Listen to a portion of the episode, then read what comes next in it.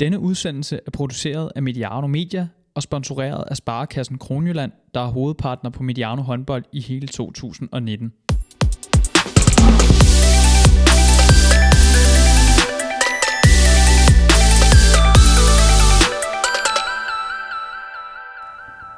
Årets højdepunkt for det kvindelige håndboldlandshold, turnering, der kan definere om en lovende generation af kvindelige håndboldspillere endelig fik sit reelle gennembrud, eller som endnu en blød mellemstation uden nogen form for forløsning. Kasper Andersen, hvor står du? Bliver det her turneringen, vi vil huske det her landshold for, eller bliver det endnu et blødt slag i en uh, pude?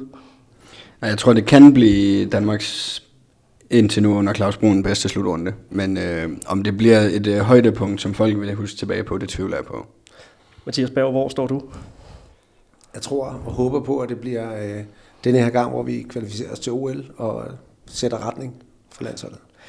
Det er godt, så en, øh, en moderat forventning her til at øh, starte på. Jamen velkommen tilbage til dig, Kasper Andersen, håndboldtræner med erfaring fra nogle af landets bedste ungdomshold på kvindesiden, har været træner for Gudme i landets næstbedste række, og altså tilbage i Danmark efter et halvt år i den bedste norske række, kommer til at være gennemgående ekspert under den her VM-slutrunde. Er der noget, der, der mangler at blive nævnt? Nej, det tror jeg ikke. Jamen, øh, velkommen til, øh, til dig. Tak skal du have. Og øh, velkommen til dig, Mathias Berg. Tak. Mangeårig håndboldtræner og aktuel sportschef for Ajax Københavns kvinder i HTH-ligaen. Det er korrekt. Det er Ja, korrekt. det er rigtigt. Det er godt. Glæder du dig til øh, VM? Jeg glæder mig vildt meget. Det bliver, det bliver spændende, og, ja, og jeg håber også på, på et rigtig godt øh, ja, udtryk. Og dig, Kasper, glæder du dig til øh, den her yndlingsjulekalender, som et øh, kvindeligt håndbold-VM er? Ja, jeg glæder mig altid, når der er en øh, 4-5 håndboldkampe at se om dagen. Så jeg glæder mig til. Og vi skal altså en tur til, øh, til Japan, så det er jo... Øh, det er jo tidligt op på mange af dagene, det ved jeg, og det bekommer dig vel. Jamen, når man nu har sagt sit job, øh, sagt sit job op uden at have styr på det nyt, så øh, passer det jo sådan set fint nok, at man kan stå op og lave en kop kaffe om morgenen, og så se håndbold de første 6-7-8 timer af dagen. Det øh, bliver rigtig spændende, og det her bliver altså den første af en række VM-specials her på Mediano Håndbold. Vi laver to optakter. Den ene er du i gang med at lytte til lige nu her, og så har vi også lavet en VM Manager Special med Frederik Ingemann øh, og dig, Kasper Andersen, hvor øh, du kan få de bedste tips til at øge dine chancer for at lave et godt drømmehold og vinde på holdet.dk. Den kan du høre her i Mediano håndboldkanalen. Vi er selvfølgelig med undervejs under hele slutrunden. Det er gjort muligt af Sparkassen Kronjylland, vores faste partner, ligesom de også står bag de danske håndboldkvinder. På den måde er vi, håndboldkvinderne og Sparkassen Kronjylland, altså sammen for Danmark. De har været med os siden Mediano Håndbolds fødsel, hvilket snart strækker sig helt to år tilbage. Og uden dem havde der ikke været så meget som en halv times Mediano håndbold, så derfor stort tak til dem. Det du har trykket play på her, det er en optag, der kommer til at fokusere på det danske landshold og perspektiverne for Claus Brun Jørgensens udvalgte her ved VM i Japan. Så hvis du har set frem til at høre en taktisk analyse af Frankrig, Rusland eller for den sags skyld Australien og Cuba, så bliver det ikke så meget i den her udsendelse, så er du adviseret. Vi kommer dog til at berøre den danske gruppe i, i udsendelsen, og så skal vi selvfølgelig nok komme omkring de andre nationer i løbet af december. Til at starte med, så øh, kunne jeg godt tænke mig, at vi lige fik øh, taget en snak om folkestemning, og det skal jo selvfølgelig understreges. Det er jo, det er jo aldrig en fast størrelse eller, eller en bestemt øh, holdning, men, øh, men en, mere sådan en forventningsafstemning i forhold til, øh, til det her, og det er sådan lidt i forlængelse af det, jeg, det, jeg startede med at, at spørge om. Kasper, kommer det her danske kvindelandshold nogensinde til at vinde danskernes hjerter for alvor? Øh, nej, det tror jeg ikke. Man kan, I første omgang så er det jo positivt, at der fortsat stadigvæk er øh, en masse øh, stærke meninger og, og holdninger til det danske kvindelandshold, fordi at når der er det, så betyder det, at folk stadigvæk følger med og går op i det. Så det synes jeg var dejligt. Øh, når det så er sagt, så har det efterhånden jo øh, i, i, i almen offentlighed været en stor skuffelse hver gang, vi har fulgt det danske landshold. Og øh, det er jo et udtryk for, hvad folk de har forventninger til det danske landshold, og også et udtryk for, hvad det danske landshold så rent faktisk øh, præsterer. Og jeg, jeg har svært ved at se, at, øh, at de vinder. Altså jeg tror, der skal en næsten urealistisk præstation til ved slutrunden, for at, at den sådan almene øh, opfattelse af det danske kvindelandshold, den vinder og det er så den her blanding mellem de her forventninger, som vi også kommer til at snakke om, og så en, øh, en vis grad af en, øh, en forhåndsskepsis. Nogle vil måske endda tale om, at der er en, en lille form for, for kløft mellem øh, Claus Bruns landshold på den ene side, og så øh, det danske håndboldpublikum øh, på, den, på den anden side. Øh, ja, du snakkede om, om om meritter. Altså det er måske virkelig nogle tråde, man kan, man kan trække helt tilbage til, øh, til, til øh, Jan Pytliks sidste periode som, som landstræner. Det her efterhånden mange år siden, at, at vi lykkedes med at, øh, at, at vinde en medalje til, øh, til, til slutrunde. Jeg, jeg synes i hvert fald ikke, at vi har fået justeret forventningerne til det realistiske. Og det er også okay for mig, at, øh, at dem, der primært gør sig i håndbolden ved at sidde derhjemme og se det, at, at de nogle gange har nogle forventninger, som måske er lidt over, hvad, hvad det realistiske er. Men jeg synes, der er mange, der har haft forventninger til, til det danske landshold de sidste mange år, som har været langt ud over det, det, det rimelige og det realistiske. Og det, det vil jeg så bare sige, jeg synes ikke kun, øh, at, at det forholder sig til dem, der sidder derhjemme. Jeg synes også, at der er, er klubtrænere i, i Danmark, som, som har, har været ude og udtale sig omkring forventninger øh, til det danske landshold, som, som jeg i hvert fald også har haft svært ved at se, hvorfor de har de forventninger. Er det en opfattelse, du øh, deler, Mathias? Jo, og jeg synes, at på mange måder, så øh, har vi jo i Danmark været meget forvent med, med øh, flotte, fantastiske resultater.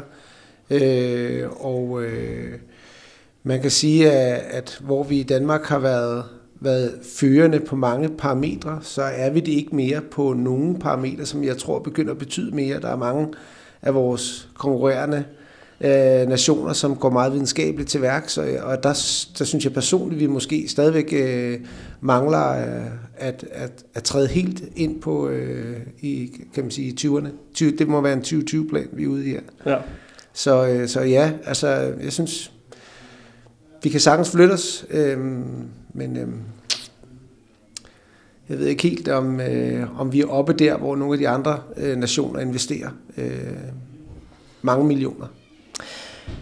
Så til den seneste slutrunde, så øh, blev der jo også pustet til en, det man godt kan kalde en, en, en ild mellem, øh, mellem pressen og dermed altså repræsentanter for, for befolkningen og, og landsholdet. Særligt blev der jo rettet skyts mod Stine Jørgensen, som anfører, hun blev kaldt øh, grå, og et billede på det grå landshold. Og, og ja, der var nogle, nogle, nogle lidt hårde ord, der gik i retning af, at hun, hun decideret hader samarbejdet med, øh, med, med pressen. Øhm, og det kan man også diskutere, hvor, hvor elegant det blev, øh, det blev leveret af, af de pågældende. Øhm, Stine Jørgensen har jo undladt at svare direkte tilbage, men har tidligere i år udtalt, at øh, kritikken øh, tog ret hårdt på, på hende. Øh, Kasper, hvor står du i, i, i, i alt det her? Nej, men uden at jeg jo kender øh, Stines personlige holdning til samarbejdet med pressen, så kan jeg jo godt forstå, at det er i længden. Øh, nu har Stine været med i otte slutrunder i streg, tror jeg. Øh, og det er jo primært øh, kritik der, de bliver mødt af. Så, øhm, så i sidste ende kan jeg jo godt forstå, at, man, øh, at, at hvis det er det, man oplever hver gang, at man i sidste ende trækker sig en lille smule tilbage og, og prøver at forholde sig lidt mere til, til det faglige, øh, som jo er deres primære opgave, øh, end, end, end konstant at sidde og, og, og besvare kritiske spørgsmål, øh, spurgt af de samme journalister. Ja, det, det er vel også øh, øh, svært at øh, bevare sådan et, øh, et rigtig positivt ansigt udadtil, når man ved, hvad man, hvad man oftest bliver, bliver mødt af. Ja, det er klart. Stine har selvfølgelig en stor opgave i det der, fordi hun jo er blevet gjort til, til omdrejningspunktet på alle mulige parametre for, for Claus' landshold. Så, så det er klart, at, at der har været en stor opgave for hende der, som sikkert har været sjovere nogle gange end andre, og, og oftest ikke har været særlig sjov, fordi det ikke er gået, som, som i hvert fald alle andre forventede af dem. Og udover hun, er, hun, hun bærer anførerbindet, øh, altså hvor, meget, øh, hvor, hvor stor en rolle spiller hun i det her? Hvor meget bliver hun sådan billedet på det her, jeg kalder det lige ved næsten øh, landshold, altså som, som i, i flere slutrunder i træk har været et, et, et stykke fra den absolute top?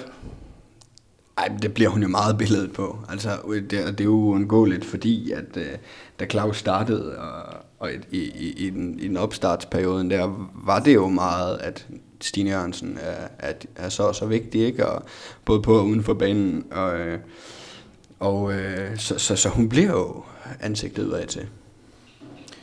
Jo, altså jeg, øh, hvis jeg kan starte et, et, altså et lidt tidligere, så, øh, så synes jeg egentlig, det er, det er på mange måder egentlig ærgerligt, at det er Stine, der har stået med den her, for det her er et ledelsesvalg, som Claus har taget. Øh, Øh, Claus har som leder af, af landsholdet besluttet at placere Stine der, Og jeg kender ikke Stine ret øh, godt, øh, og med den slet ikke, men jeg kan jo, jeg synes, jeg udefra kan betragte, at det er jo det at dele ud af sig selv og være et ansigt udad til på den måde, ikke er noget, hun synes ret godt om. At hun, hun ligner ikke en, der befinder sig ret godt i den situation. Og derfor kan man sige, at det er måske et af de valg, som Claus har taget, som måske trænger til at blive taget op til efterretning. Er det Stine, der skal være den, der er det? Man kan sige, at på et tidspunkt, da Claus overtog holdet, der gjorde han jo op med en masse uro og ballade, og på det tidspunkt gav det måske god mening at holde det meget i en stram snor. Men man kan sige, spillerne, ligesom i alle mulige andre organisationer, skal jo have opgaver, som de befinder sig godt i, og de synes, de kan løse på en god måde. Og øh, alle talt, så ser det ikke ud som om, ja, som jeg sagde før, at Stine synes, det er en, en fed opgave at få, og det er jo måske også det, vi kan mærke, når hun står der, og derfor bliver det ikke sådan, det er aldrig rigtig godt.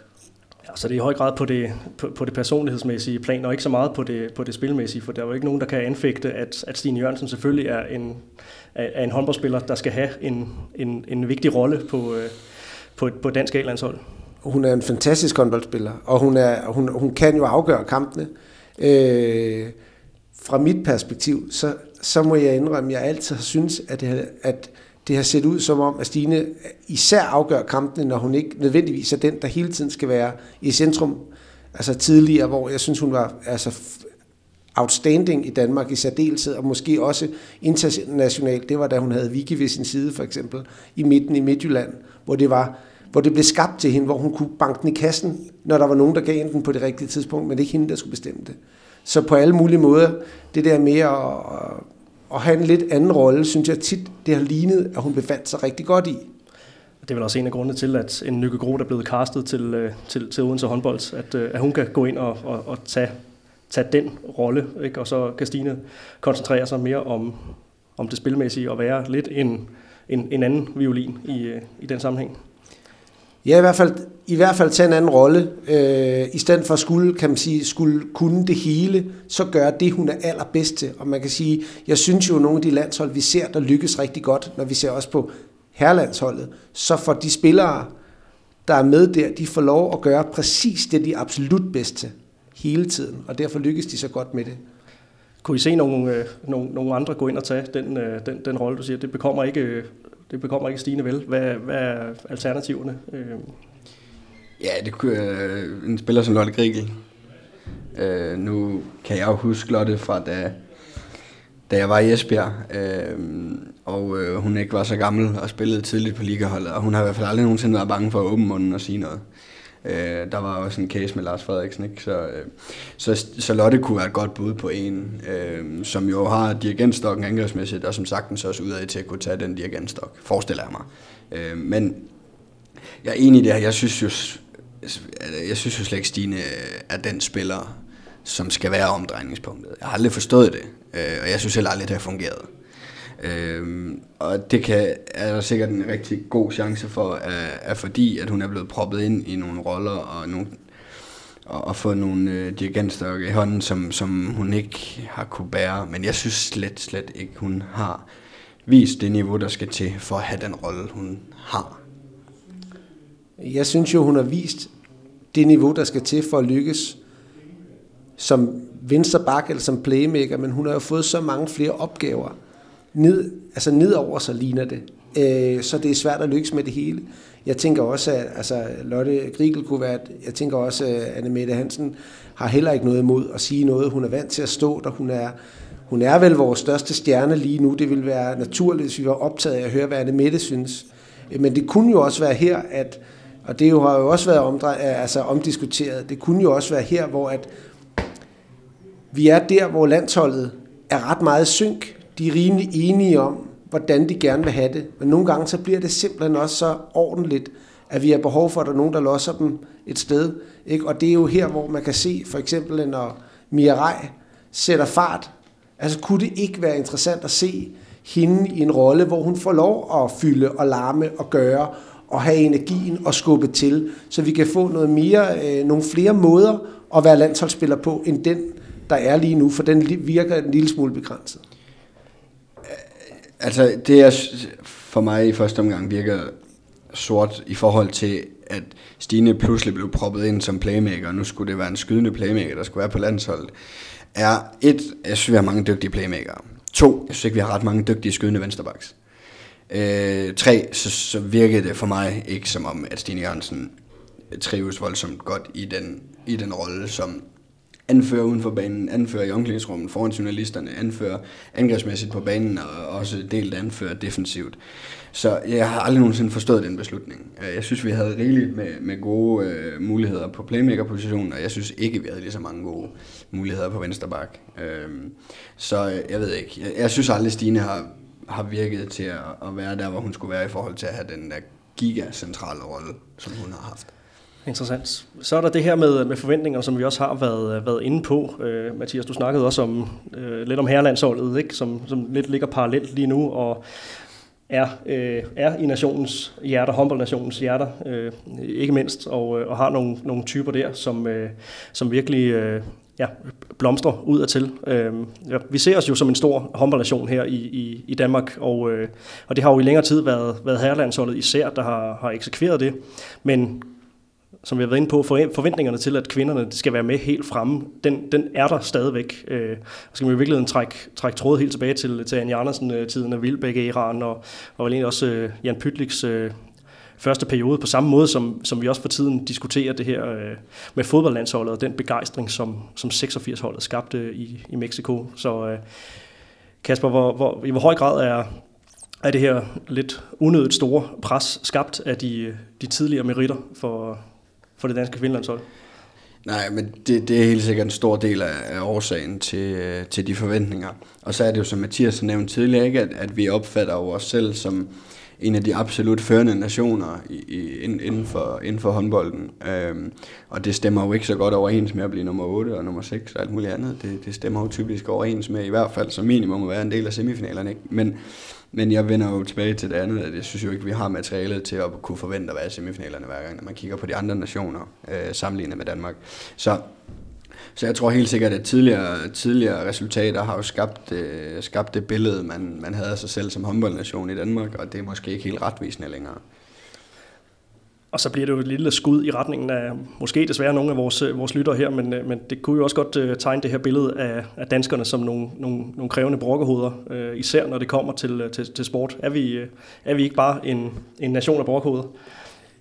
Jo, men jeg tror, at det er jo det. Altså nu skrev jeg her øh, forventninger. Jeg tror i virkeligheden meget mere, at jeg lever med nogle kæmpe forhåbninger. Altså forventningen om, at vi, vi får medaljer hvert år, den er der ikke mere. Men forhåbningen om, at det kommer til at ske, betyder meget. Og for nogle af os, der følger sport og, og, og fodbold og, og, og fodboldlandshold, eller hvad det ellers skal være, altså jeg, jeg slukker stadigvæk fjernsynet, fordi jeg bliver helt ej, når det går, som det er. Fordi jeg lever så meget ind i det, og det tror jeg, det er det, vi gør. Vi lever med det, og vi lever også ind i det, og vi lever på mange måder for det.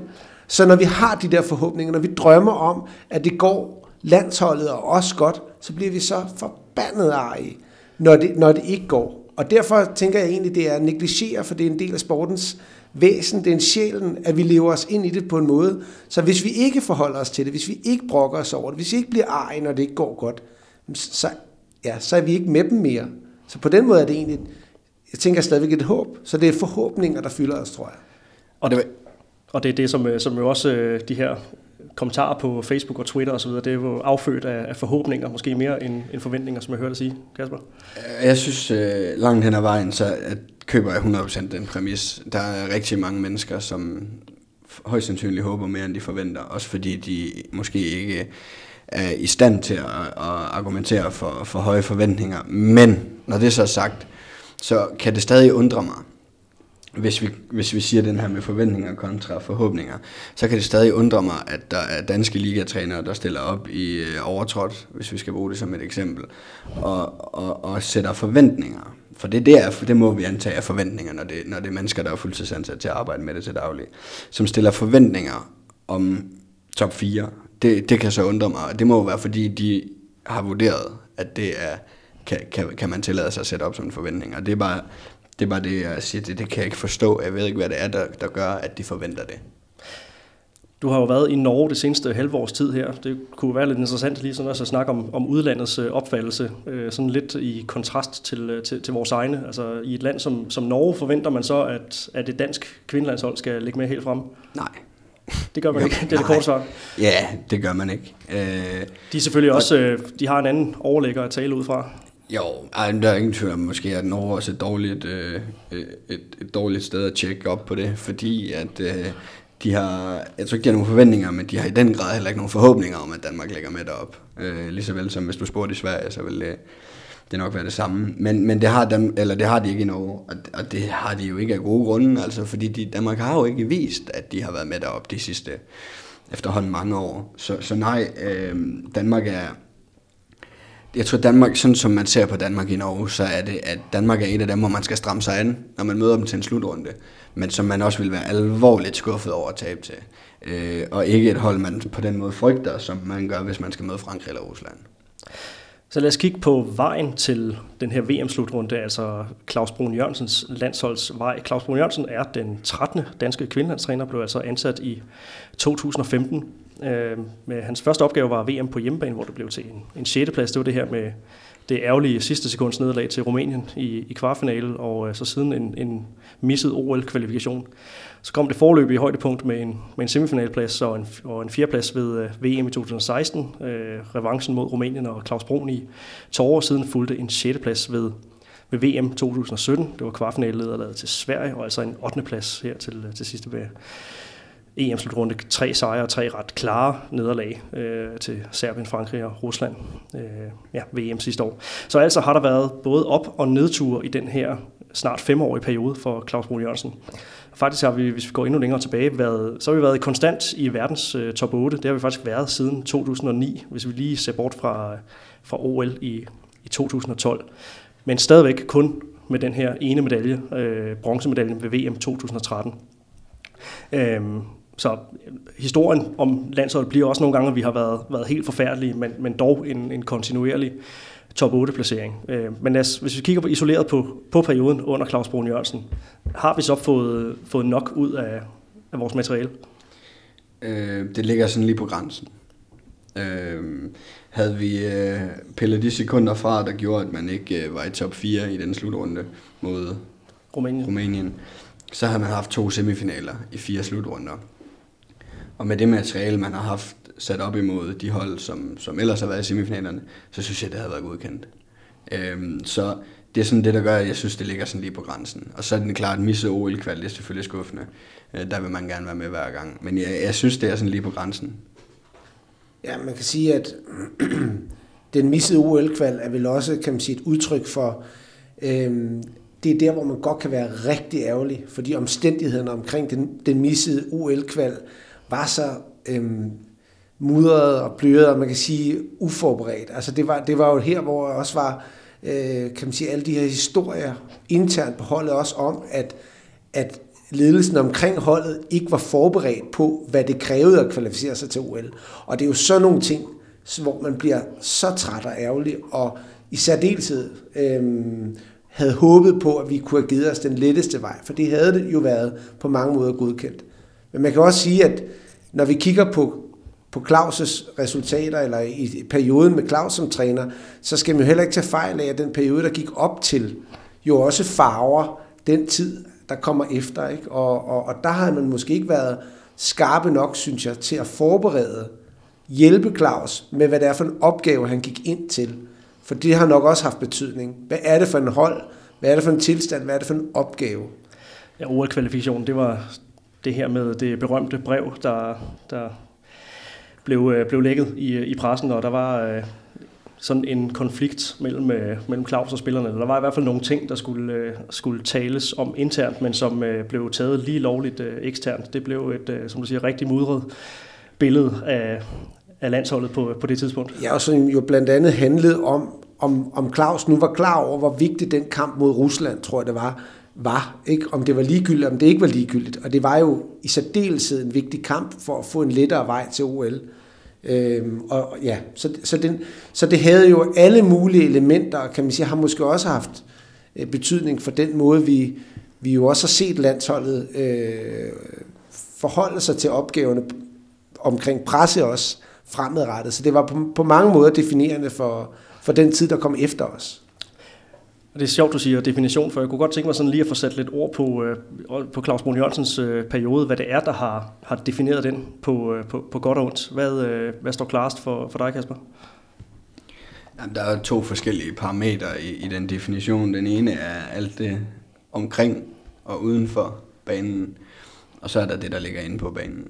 Og hvis jeg skal starte med at forholde mig til det, som det jo helst skal handle om, så er det håndbold. Og, og der er definitionen, at det har været for svingende. Øh, jeg synes, det har været svært at, at se en, en stabil fremgang og, øh, og, og, og en, en stabil udvikling i, i landsholdet, på trods af meget stor kontinuitet. Øhm, så det synes jeg, og det kan man jo så håbe, for så bliver det jo en forhåbning nu, ikke? Jeg har ikke en forventning, men, men øh, det kan man jo så have en forhåbning om, at det skulle være i år. Øhm, og hvis jeg skulle udpege blandt de, hvad der nu er den femte slutrunde under Claus, så er det i år. Altså, og det er både Danmark, men også modstanderne og, og deres uh, trupper taget med i betragtning, så skal det være i år, at den toppræstation, som mangler, den skal komme. Nu er det jo vigtigt at understrege her, at det er jo ikke fordi, vi er ved at skrive nekrolog over Claus Brun Jørgensen og hans tid som, som landstræner her, men, uh, men Mathias, er det nogle opfattelser, du, uh, du deler? Ja, ja, det gør jeg. Og så synes jeg, kan man kan sige, øh, noget af det, der har været altså super interessant at følge omkring Claus. Øh, fordi Claus er jo i, er, i mange af os, der følger håndbolden, der har vi jo en, en, øh, et billede af, hvem han er, hvem han var som spiller, hvem han har været som træner, men på herresiden, og noget af det, som jeg synes har været så, så spændende at følge, og, og som stadigvæk er interessant, det er den udvikling, han har gennemgået som træner og leder. Øh, Øh, jeg tænker, at man kunne lave et ret, en, nogle ret interessante klip, hvis man finder øh, videoer og billeder af, hvordan øh, Claus trådte ind på scenen som dame A-landstræner, og som den træner, han er nu. Hvordan at han har udviklet sig både kan man sige, sin tilgang til, og, men også sin måde at kommunikere, både med spillere, med forbund, med presse. Og der har man, synes jeg, set en, en, en ikke, hvis ikke en forvandling, så i hvert fald en, en udvikling, som, som udefra set virker rigtig god. Udfordringen har jo så bare været, at det, det, den udvikling har skulle ske samtidig med, at han har været der, kan man sige. Så måske har opgaven været, måske har Claus ikke været helt klar over, hvad det var for en opgave, han gik ind til. Men jeg kunne godt tænke mig, at du satte lidt, lidt flere ord på den, øh, den, den udvikling der. Hvad er det, du har set for en, ikke forvandling, men i hvert fald øh, udvikling fra, fra Claus Brun Jørgensen som, som landstræner i den her periode? Om jeg, altså jeg oplever jo Claus som en, der... Øh, altså han, er, han har jo et, et fantastisk drive, øh, og det har man jo, og energi, og, øh, og er på den måde tydelig, kan man sige, i sit, i sit lederskab. Øh, og det var jo så også det, han gik ind med en enorm stærk tro på sig selv og på sit projekt, som han kunne tage ind og gøre til et dameprojekt omkring landsholdet. Og jeg tænker ikke, at vi er ret mange, der, kan være, der bliver uenige om, at det har været en, en svær fødsel.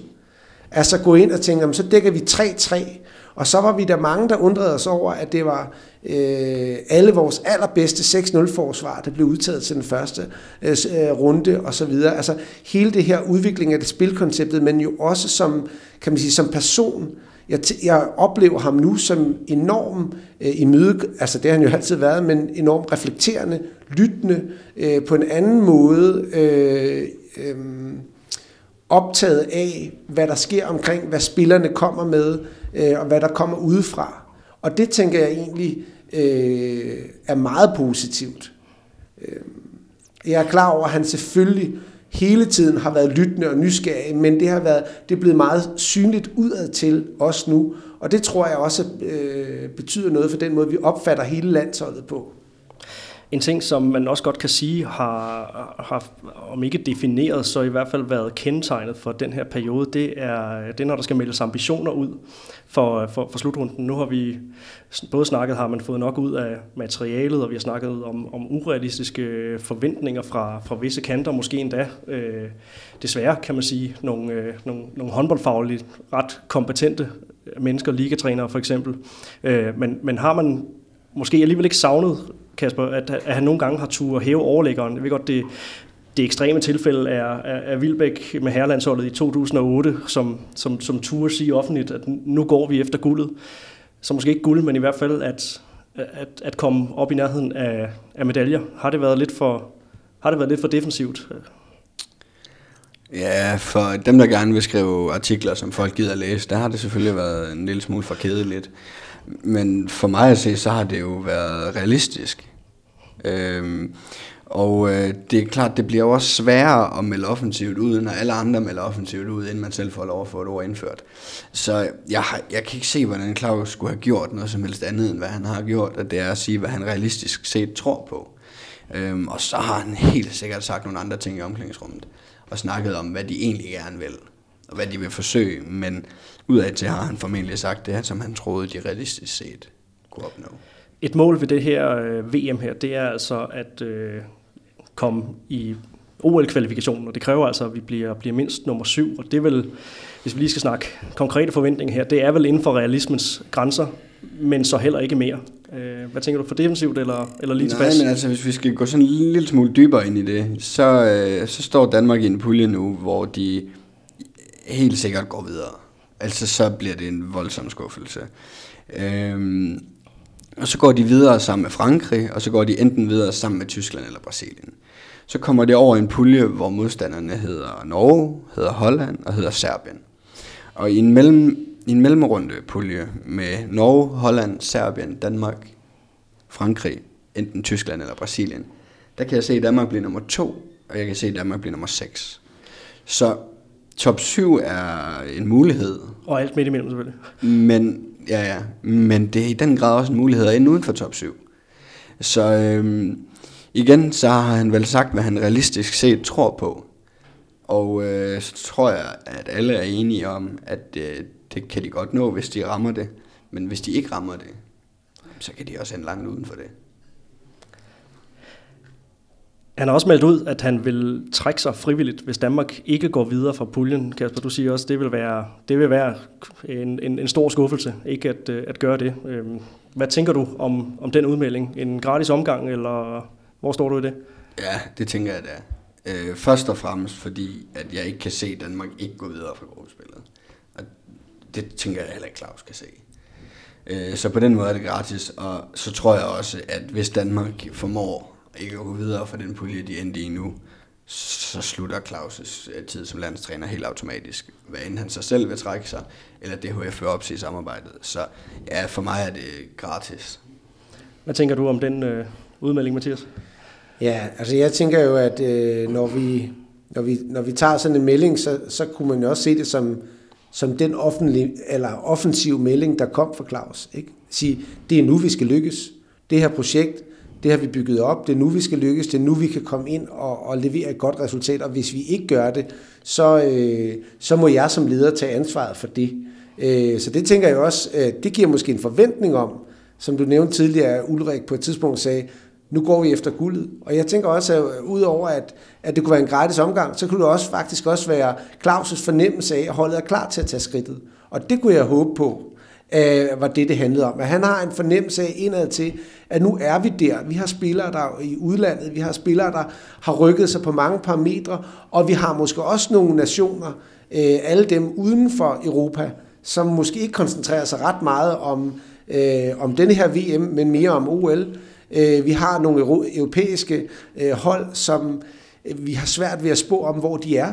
Øh, der har nogle dopingskandaler, eller i hvert fald potentielle dopingskandaler, der ruller i Rumænien. Vi har øh, Rusland, øh, usikkerheder omkring der. Vi har et Holland uden Nicky Groot. Vi har, altså, vi har nogle, nogle, nogle, nogle åbninger på de, på de nationer, der i øvrigt øh, plejer også at volde os besvær som godt kunne give en forventning om, at det, det er denne her gang, denne her trup. Og så er vi jo bare også ved at have en del rutinerede spillere i truppen også. Men hvis det er derfor, så synes jeg, at kan jeg kun være fan af det. Så forstår jeg bare ikke, at det er, for, at det, det, det er gruppespillets avancement, vi taler om. Altså, hvis han vil melde offensivt ud, og, øh, og det er fordi, han tror på det, så skal han jo ikke sige, at de skal videre fra gruppespillet så skal han sige, at de skal i semifinalen, eller at de skal være i top 6, ikke gå videre fra gruppespil, hvor den sværeste modstander er Frankrig, derefter er det Tyskland og, øh, og, og Brasilien. Så hvis han vil melde offensivt ud, så skal han gøre det ordentligt. Det er en meget god bro til at snakke netop om det danske landshold her ved, øh, ved slutrunden. Øh, jeg kan høre på, at det er, der er sådan en, en konsensus omkring, man godt kan tillade sig at sige, det bliver i år. Øh, der er i hvert fald argumenter, der, der, der peger i retningen af det. Øh, selvfølgelig en stor del af det med, med tanke på, på, hvordan nogle af de andre hold stiller op. Men hvis vi kigger på den danske trup, så ud over Mette Tranborg, så har han jo øh, alle dem med til slutrunden her, som han gerne vil have med. Øhm, og på det med at, at sætte tonen, så har, har Claus Møller Jørgensen jo også været god til at tale varmt om, om formen hos de danske spillere. Han synes, de ser fit ud, han synes, de ser, ser skarpe ud, og han, altså, man kan godt sige, at han den vej igennem forsøger at, at skabe en form for, for optimisme forud for den her, øh, forud for den her slutrunde. Vi skal snakke om, øh, om, om spillerne her. Kasper, hvem, øh, hvem glæder du dig til at se ved, øh, ved den her slutrunde for det danske landshold? Nej, hvis jeg sådan lige skal pege nogle, et par stykker ud, så glæder jeg mig altid øh, til at se Anne Mette Hansen, øh, som man jo ikke ser så meget herhjemme, som man, man ser rigtig mange af de andre, som spiller i Danmark, og som man ser uge efter uge. Og så øh, glæder jeg mig til at se Louise Burgård øh, tilbage på landsholdet. Jeg er sådan bare personligt stor fan af, af Burgård og den type spiller, hun er. Og så har hun haft et halvt år i Frankrig nu her med, med god stabilitet. Hun har spillet samtlige ligakampe, hun har spillet samtlige Champions League-kampe, og ligger sådan på et stabilt snit på en 3-4 mål per kamp, både i Champions League og i, i den franske liga på et, på et storhold, som, som Mets jo er. Så øhm, hvis jeg sådan lige skal pege to ud, så er det Mette Hansen og Burgård glæder mig rigtig meget til at se. Og øh, jeg glæder mig også altid til at se Anne Mette. Jeg synes jo, hun har alle øh, muligheder for at blive alle tider starling på det hold, fordi hun har så meget power og vildskab og glæde ved håndbolden, og hun er naturlig og alt det der, vi godt kan lide.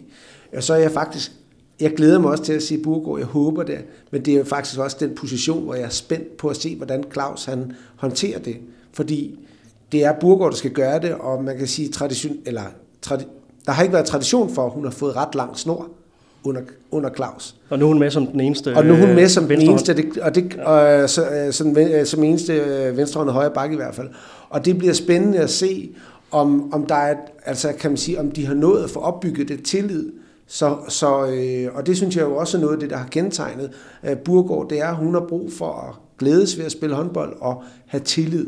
Øh, så det, det er jeg meget spændt på at se, hvordan, hvordan hun løfter den opgave, hvordan Claus løfter den opgave at skulle øh, sætte hende i nogle situationer, hvor hun kan lykkes. For det tror jeg, vi har brug for, for at lykkes selv.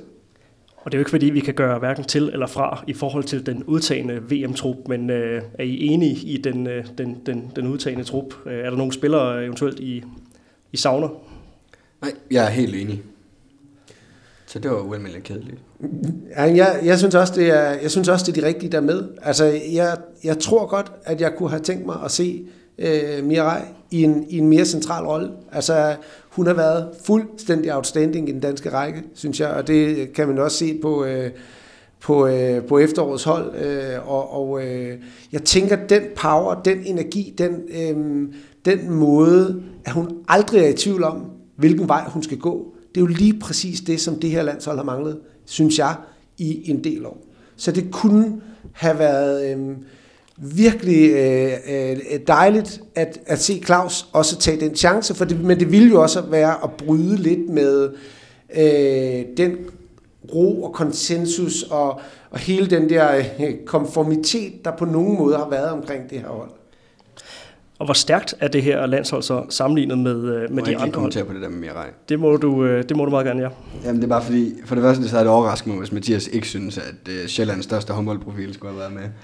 Og for det andet, så vil jeg bare sige, at jeg kan godt forstå, at Mirai ikke er med af flere ting. Den ene er den der kontinuitet, vi snakker om i truppen. Den anden ting er, at det er den vildeste spiller at kunne skifte ind midt i mellemrunden. Øh, det er det største S, de kan have siddende ude, når vi fjerner Anne Mette Hansen. Øh, så jeg synes, det er ualmindeligt spændende at kunne have hende siddende uden for truppen og bringe hende ind på et tidspunkt, hvor der måske er behov for den energi, som Mirai kan komme ind med. Tror I, hun kommer i spil? Mathias vil sige noget. Jamen, det er det, jeg kan være bekymret for. Det er, hvis det går ok, så kommer hun ikke i spil. Og jeg synes, det er meningsløst at have det vildeste siddende ude. Ja. Fordi, også fordi det her hold har haft brug for den power, den energi, den retningsskabende spiller. Og det, ja, men det er klart, at øh, jeg forstår også godt, at hvis han ellers er tryg ved resten, og han har bygget noget op, som man tror på, så er det klart, så kommer hun ind og, og rusker til det hele. Det gør hun jo bare. Jeg, jeg, jeg tror bare, når vi snakker offensive udmeldinger og alt muligt fra Claus Brun, han, han kommer ikke til at holde Mirai ud af truppen hele slutrunden, hvis det går ok. Han kommer til at holde Mirai ud af slutrunden, hvis det går rigtig, rigtig godt. Og hvis ikke det gør det, så bliver hun bragt i spil, det er jeg helt overbevist om.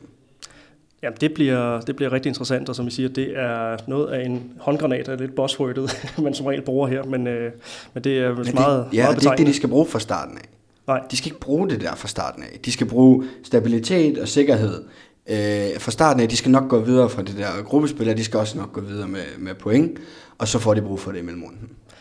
Og så kan jeg så spørge, hvor stærkt øh, landsholdet er sammenlignet med de, øh, de andre hold, vi har sendt afsted under, under Claus Brun Jørgensen. Den her, bortset fra Tranborg, skadesfri trup, øh, møder ind i, i, i fin form. Hvor, hvor stærkt er det sammenlignet med, med tidligere? Jeg synes, hvis vi, øh, som I også var lidt inde på lige før, hvis vi tager øh, højre bak øh, lidt ud af det, så synes jeg, at de, deres bredde er god, og deres bredde er stærk. Øh, jeg tror, at de sådan forholdsvis øh, nemt kan skifte ud, uden at tabe alt for meget niveau.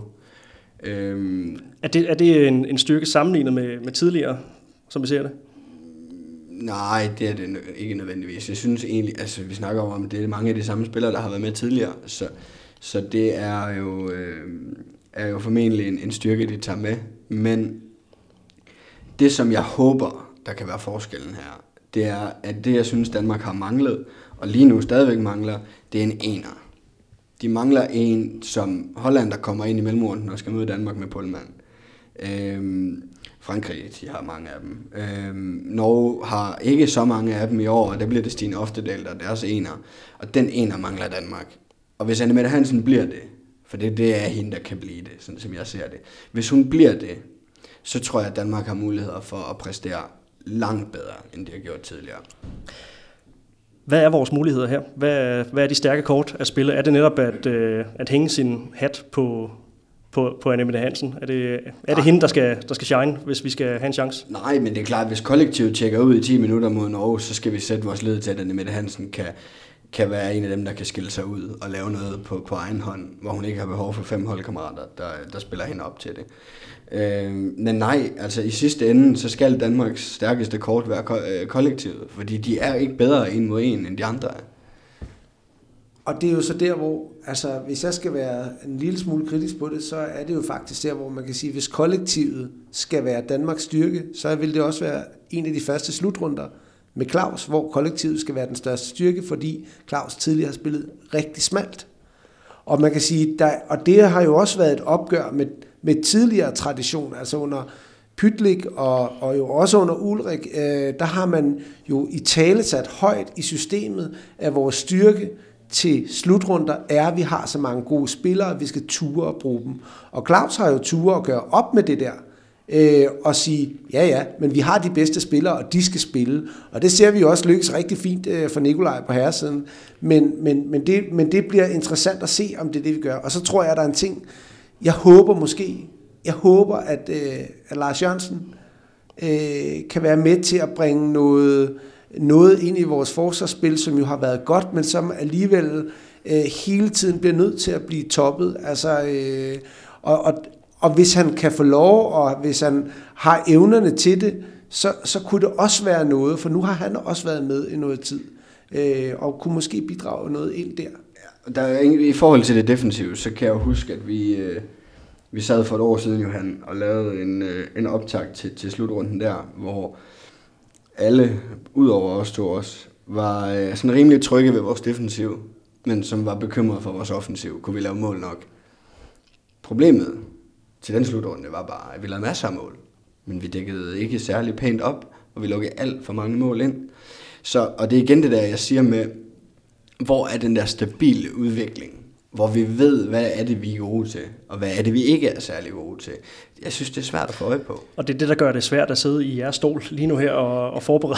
Og så gør det, sådan det jo en- ikke nemmere, at de ikke spiller nogen optagskampe siden marts måned, eller februar måned, hvornår det var, de spillede Golden League. Hvilket også er en spændende øh, Ja. ja. disposition at tage. Ikke? Altså, at, at vi tager til Japan, og så træner vi med et Ja, high school hold. Tabt i dag. Men, Øh, og, det- og, det, og det er også spændende. Øh, man kan sige noget af det, som jeg... Ja, det, det er jo også det er jo en del af, af billedet her, men man kan sige, det er jo også den usikkerhed, der er.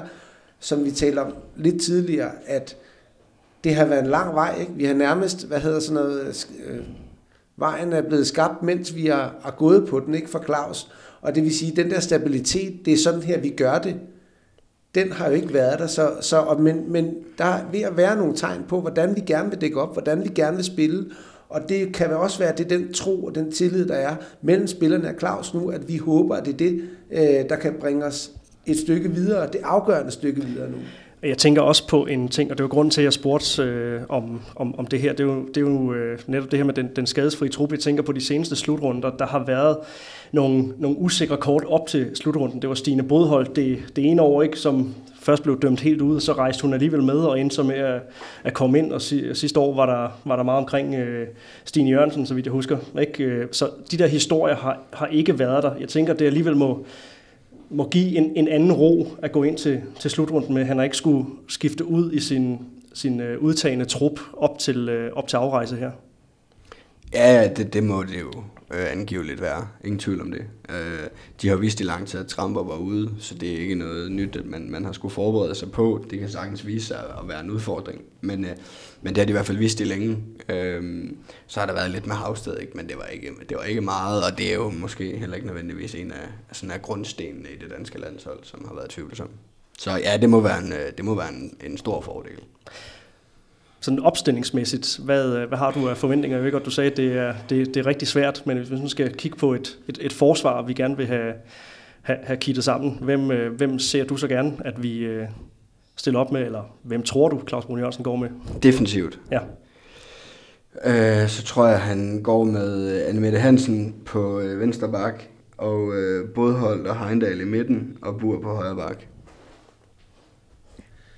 Ja, altså, øhm, jeg, er jo lille, jeg, jeg tænker, at øh, Havsted kommer til at få en ret central forsvarsrolle her. Jeg synes, hun er også en fantastisk forsvarsspiller, og det, at man kan arbejde med hende både i en 6-0 og en, øh, og en 5-1, øh, det giver nogle muligheder for, for at sætte hende helt centralt i det.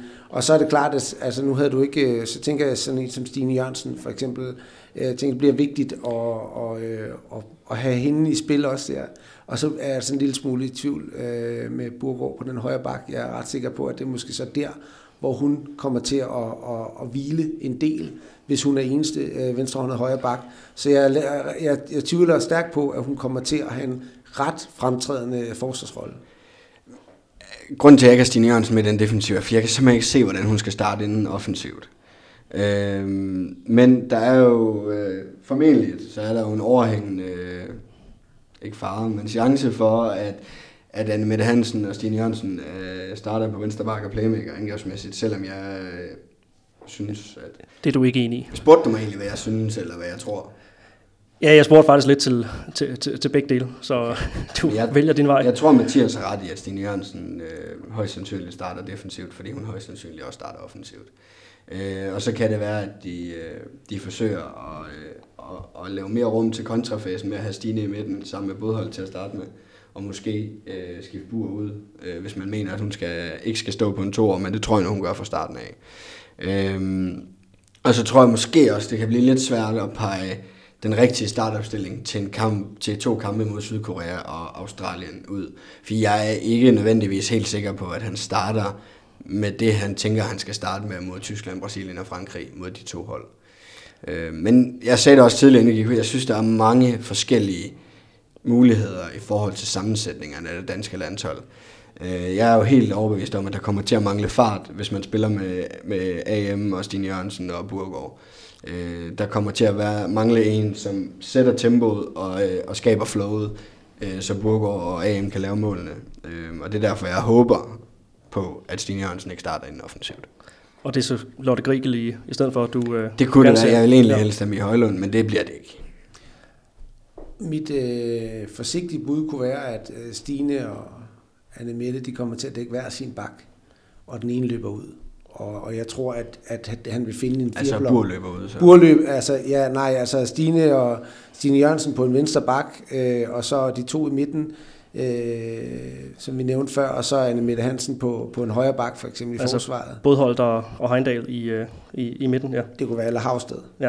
Øh, men mere det der med at få de to ind, de kan godt løbe den, og så den ene af dem løber ud. Det kunne være en måde at, at spare kræfter på. Havsted vil vel være en fordel i forhold til at få skabt en, en bedre kontrafase.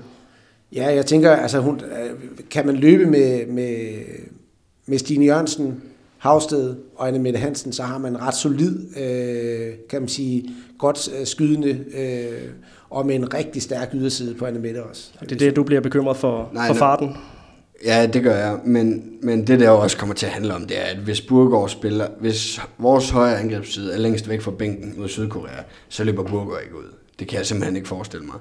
Så, så hvis det tættest på, hvis Burgård spiller tættest på bænken, så kan det godt være, at hun løber ud. Hvis hun spiller modsat, så kan jeg slet ikke forestille mig, at hun løber ud.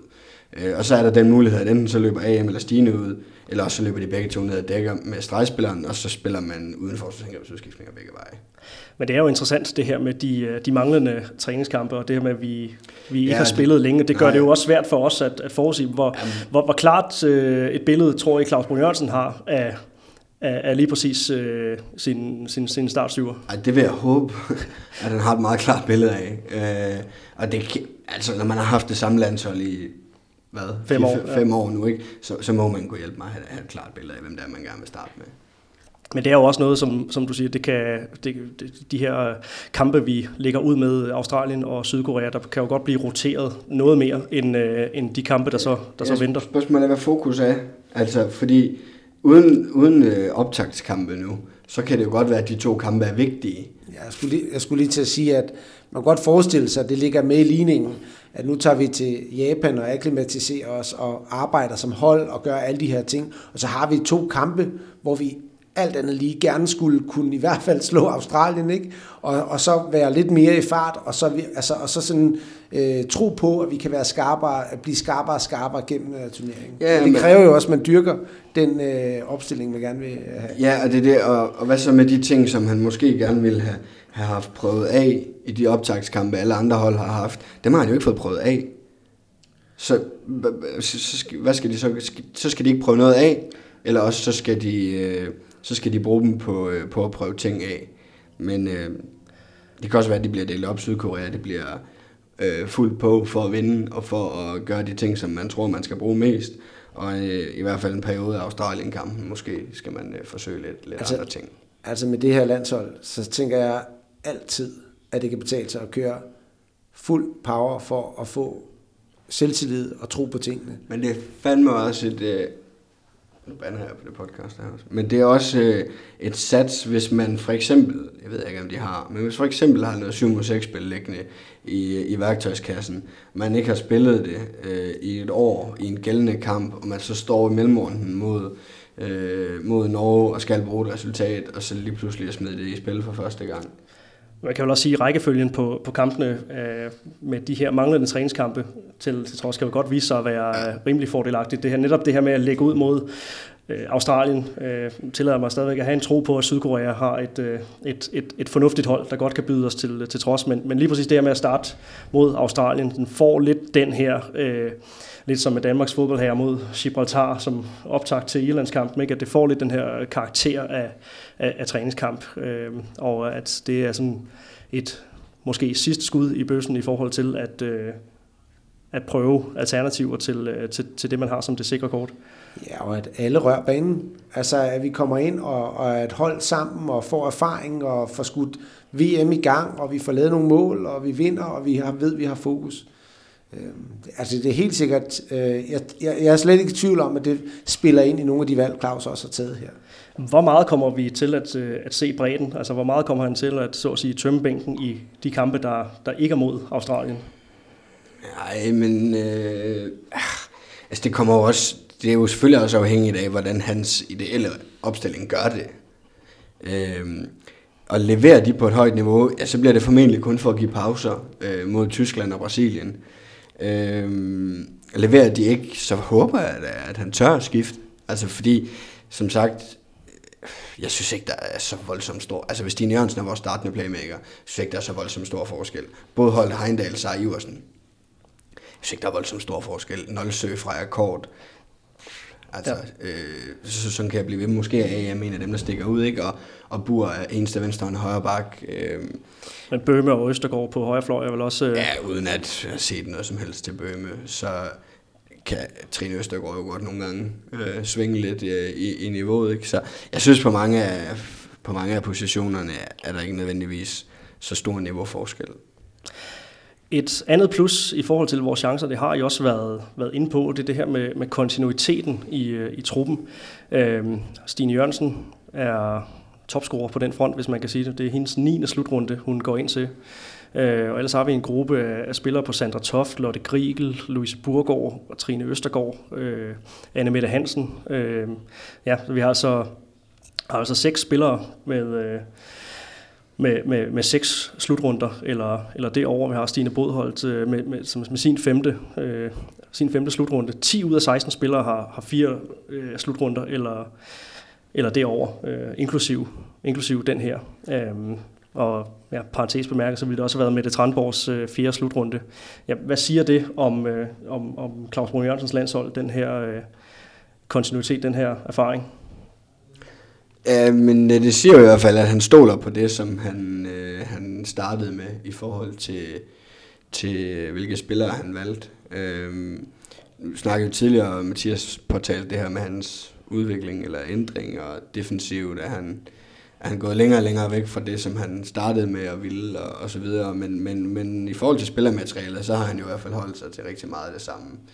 Øhm, så øh, det bør jo, uden at jeg er sådan 100% skarp i, hvor meget de andre nationer har skiftet, og hvor mange slutrunder de har, så bør det jo i hvert fald for Danmark isoleret set være en stor fordel, at, at man kender hinanden efterhånden rigtig godt. Hvor meget skal vi hænge vores hat på, øh, på den her kontinuitet, Mathias?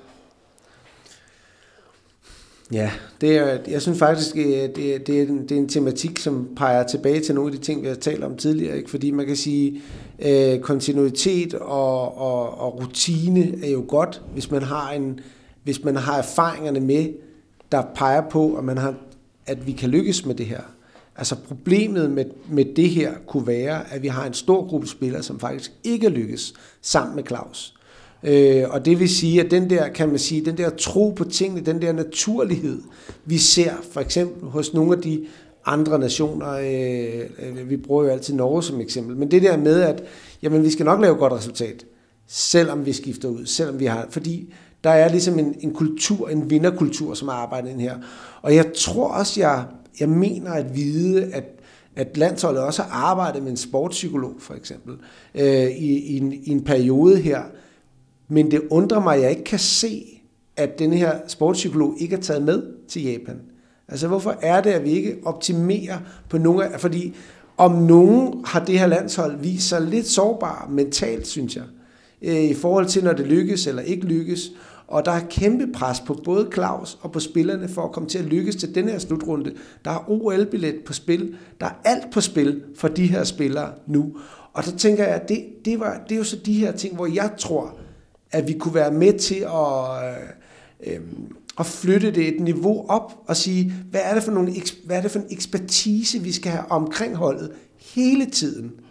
Og jeg ved godt, der er noget økonomi, men måske er det godt givet ud at sige, er der en, der kan tage de her, hvem gør det her, hvor er vi, hvilke spillere er klar, hvilke spillere er, øh, har brug for at blive løftet op.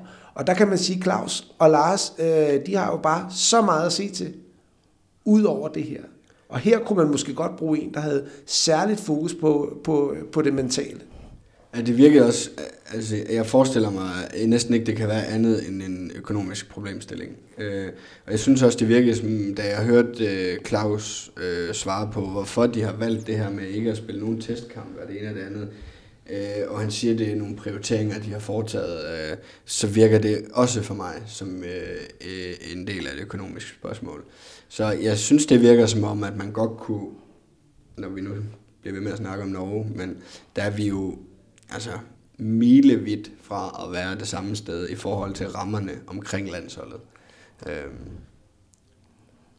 Det som jeg kan være, altså jeg kunne på en måde håbe på, at det bare er en økonomisk problemstilling, fordi man kan sige, Claus' stil har jo også været en lille gruppe, som man stoler på omkring sig, omkring landsholdet.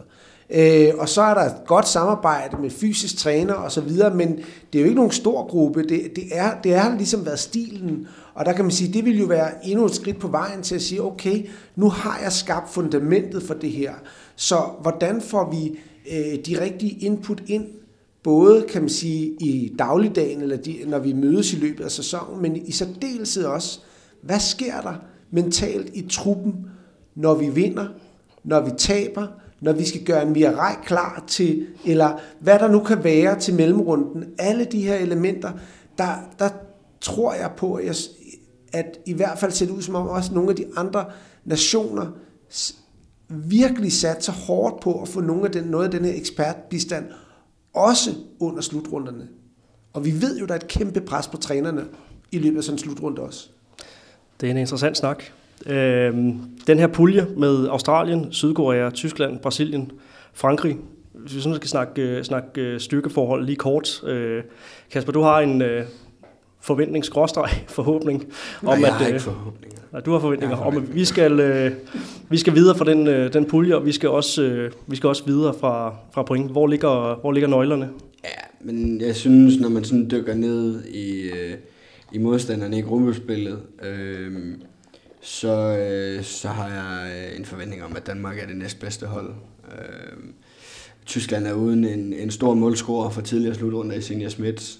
Øh, det tror jeg kommer til at, at blive et stor, en stor udfordring for dem. Øh, de har typisk ikke så mange af dem, som, som virkelig bonger ud på målscoringerne, så hende tror jeg, det kommer til at savne.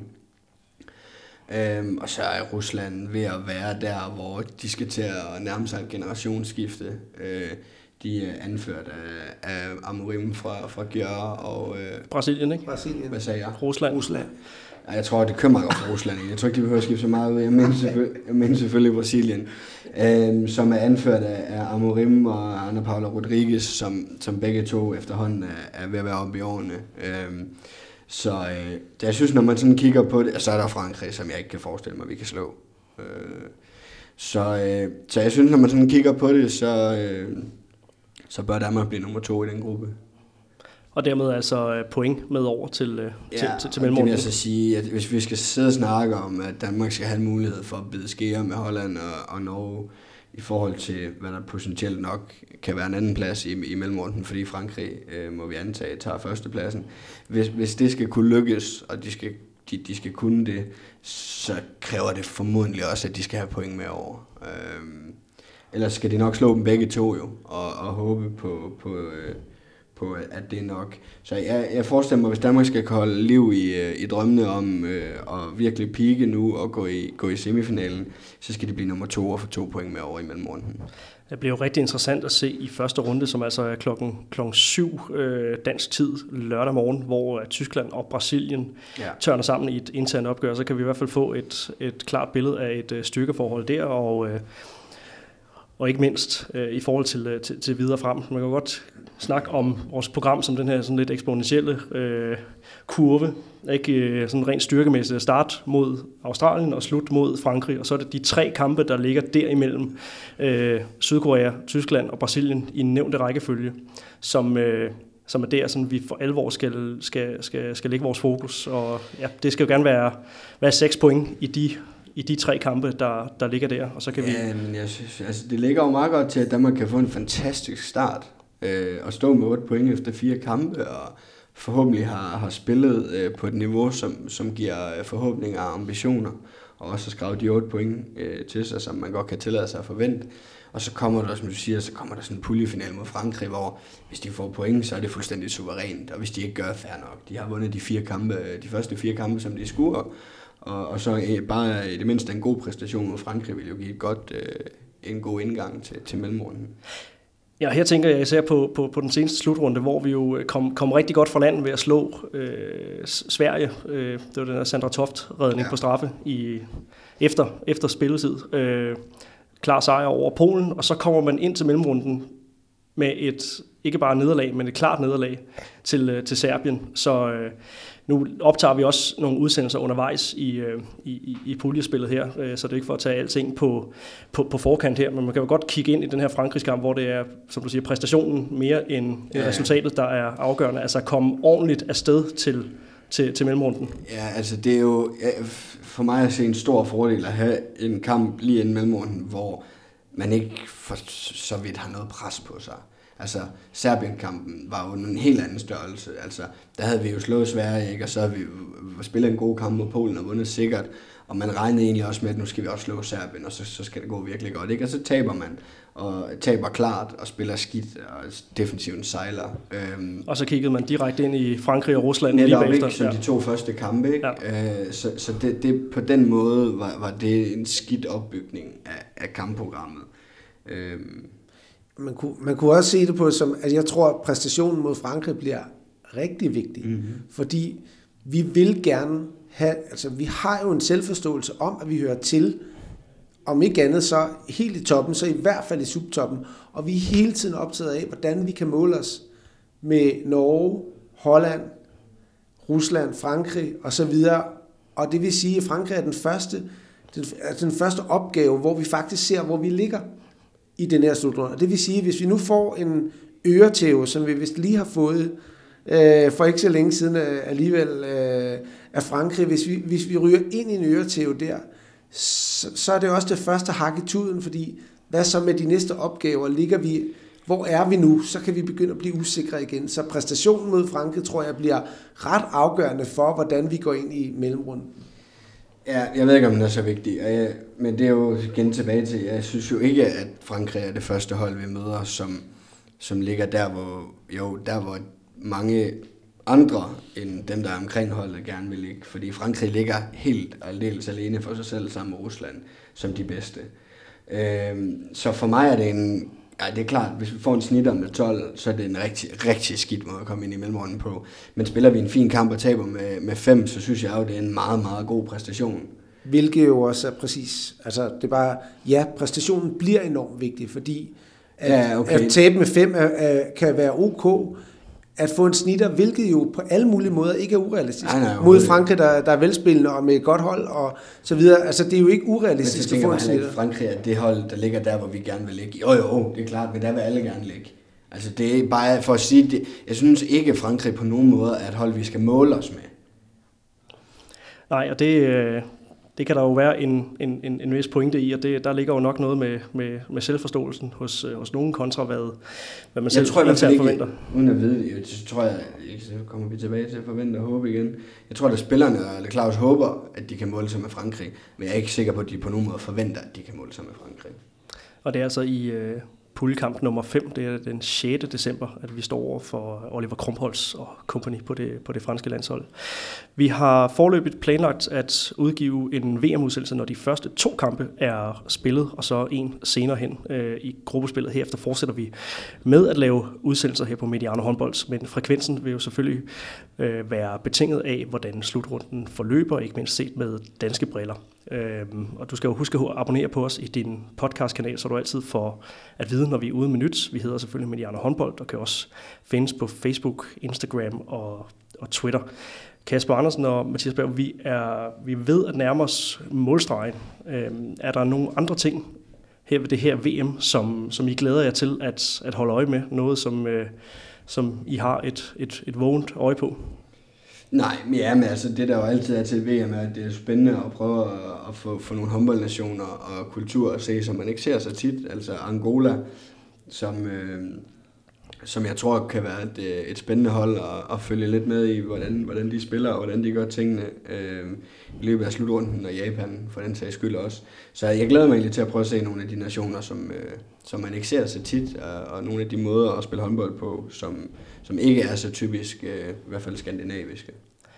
Der ligger nogle funky nationer, uden at uh, få ja, altså, forklare dem. Cuba, nationer, man ikke skal Australien. have helt høje forventninger til, hvis man tænder op for TV2 Zulu uh, kl. 11. Så er der nok noget håndbold, som ikke er så inspirerende. Senegal og, og så videre her. Mathias, hvad glæder du dig mest til her?